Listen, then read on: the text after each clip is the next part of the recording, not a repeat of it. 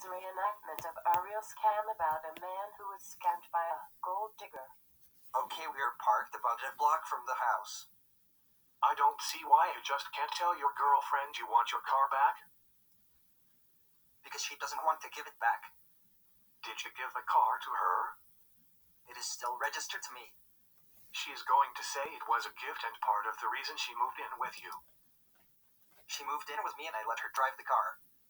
I didn't say she could keep it. If you say so. I watch court TV and the judge usually rules that you gave the car as a present because you were living together. No, it wasn't like that at all. I warned you that she was only interested in you because you inherited some money when your aunt died, but you wouldn't listen to me. You said you met her in Reno and she was divorced from a doctor who was pretty rich. Right away, bells and whistles went off in my head. No offense, but why would she want to hook up with a security guard? You set her up in a beautiful house. I remember how angry she got when you tried to bring in your aunt's old furniture into the house. She said you have to buy new furniture into an expensive house. If she was supposed to be so rich, why didn't she buy new furniture? She was always spending weekends supposedly alone. A classic console she could party on weekends. I'll bet you slept in different bedrooms. Now that your inheritance is gone, she wants to break up. Are you going to help me get my car back or what? What do you want me to do? I can see her in the kitchen window. I'll go talk to her and tell her I left my watch somewhere in the back bedroom. You take my spare key to my Cadillac and drive the car to the parking lot adjacent to the old town church. I'll meet you there in about 20 minutes with this car. Why don't I distract her and you take the Cadillac to the church parking lot? Because she won't go to the back bedroom to look for something with you. So when you manage to get her to the back bedroom, I drive off through one of the richest parts of the city in your classic Cadillac. Are you crazy? What if your girlfriend reports the car was stolen?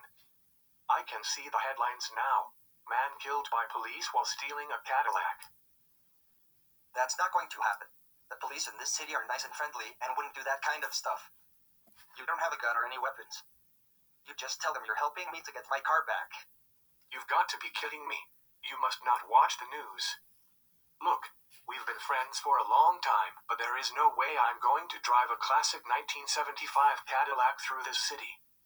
Sorry, you go to court to get your caddy back. If you lose the case, chalk it up as experience. Drive me home.